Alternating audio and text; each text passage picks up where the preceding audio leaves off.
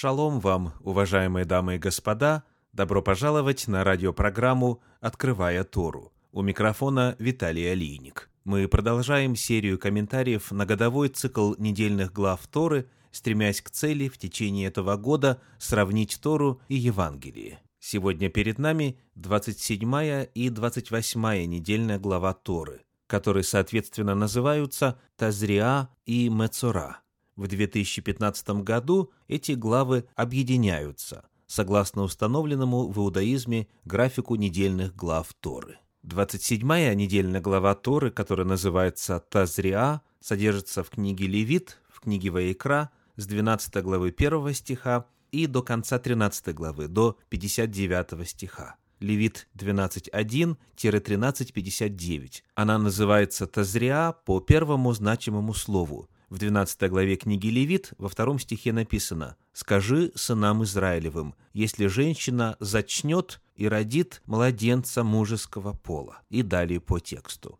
«Зачнет» в подлиннике «Тазриа». 28 недельная глава Торы «Мецора» находится в книге Левит, в книге Ваикра, с 14 главы 1 стиха до последнего 33 стиха 15 главы. Книга Левит 14.1-15.33. В 14 главе во втором стихе написано «Вот закон о прокаженном, когда надобно его очистить». Прокаженный в оригинале «мецора». Сегодня мы кратко рассмотрим законы, которые связаны с рождением младенца. В 12 главе книги Левит в первых трех стихах читаем «И сказал Господь Моисею, говоря, «Скажи сынам Израилевым, если женщина зачнет и родит младенца мужеского пола, то она нечиста будет семь дней, как в дни страдания ее очищением, она будет нечиста. В восьмой же день обрежется у него крайняя плоть его. Итак, перед нами заповедь об обрезании младенца мужеского пола на восьмой день. Комментаторы уже давно обратили внимание на то, что слово «восьмой» в оригинале используется с определенным артиклем, то есть дословно «в тот самый восьмой день».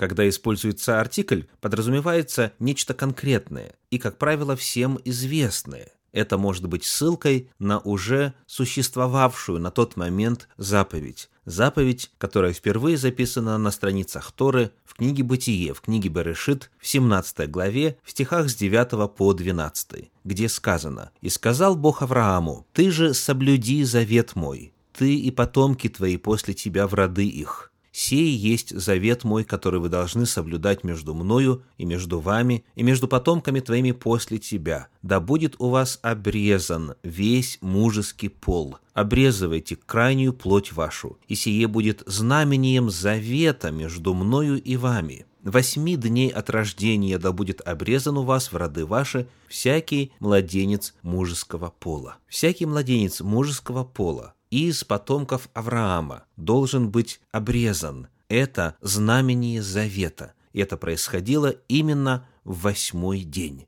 С момента дарования этой заповеди Аврааму до эпохи Моисея прошло более 400 лет. Потому использование артикля может быть указанием на известную заповедь, которая в действительности осуществлялась на восьмой день. Откроем теперь апостольские писания – Евангелие от Луки, 2 глава, первые семь стихов и затем стих 21.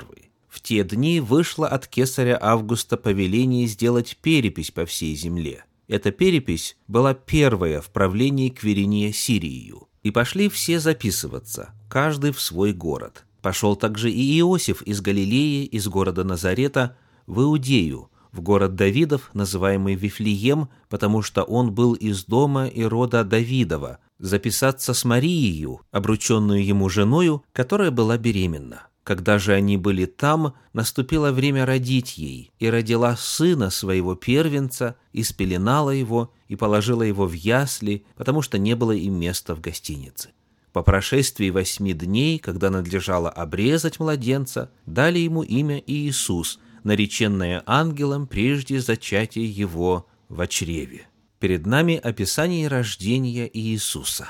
Он рождается среди потомков Авраама, из колена Иудина, из рода Давида царя. И вот в полном соответствии с законами Торы на восьмой день ему совершают обрезание. И, как принято у иудеев, в этот день он получает имя. Вот как 21 стих 2 главы Евангелия от Луки звучит в современном переводе Стерна. На восьмой день, когда пришло время совершить ему брит Милу, ему дали имя Иешуа, как назвал его ангел, прежде чем он был зачат. Сказано «пришло время совершить ему брит Милу».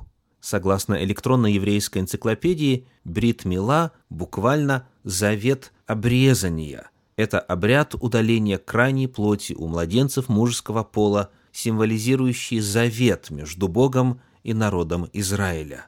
Таким образом, новорожденный Иисус приобщился к древнему завету между Богом и его народом.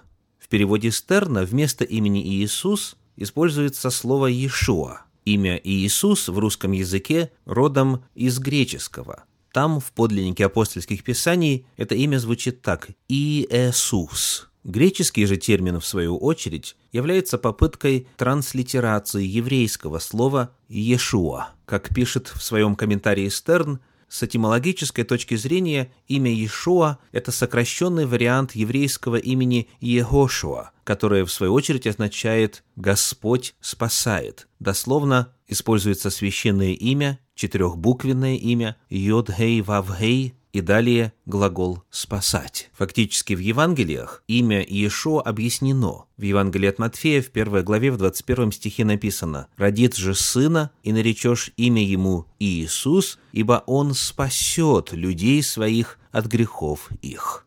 Возвращаясь к нашей недельной главе Торы, мы читаем в книге Левит, в книге Ваикра, в 12 главе, в стихах 3, 4 и с 6 по 8 следующие заповеди. «В восьмой же день обрежется у него крайняя плоть его, и 33 дня должна она сидеть, очищаясь от кровей своих. Ни к чему священному не должна прикасаться, и к святилищу не должна приходить, пока не исполнятся дни очищения ее». По окончании дней очищения своего за сына или за дочь она должна принести однолетнего агнца во всесожжение и молодого голубя или горлицу в жертву за грех ко входу скинии собрания к священнику. Он принесет это пред Господа и очистит ее, и она будет чиста от течения крови ее.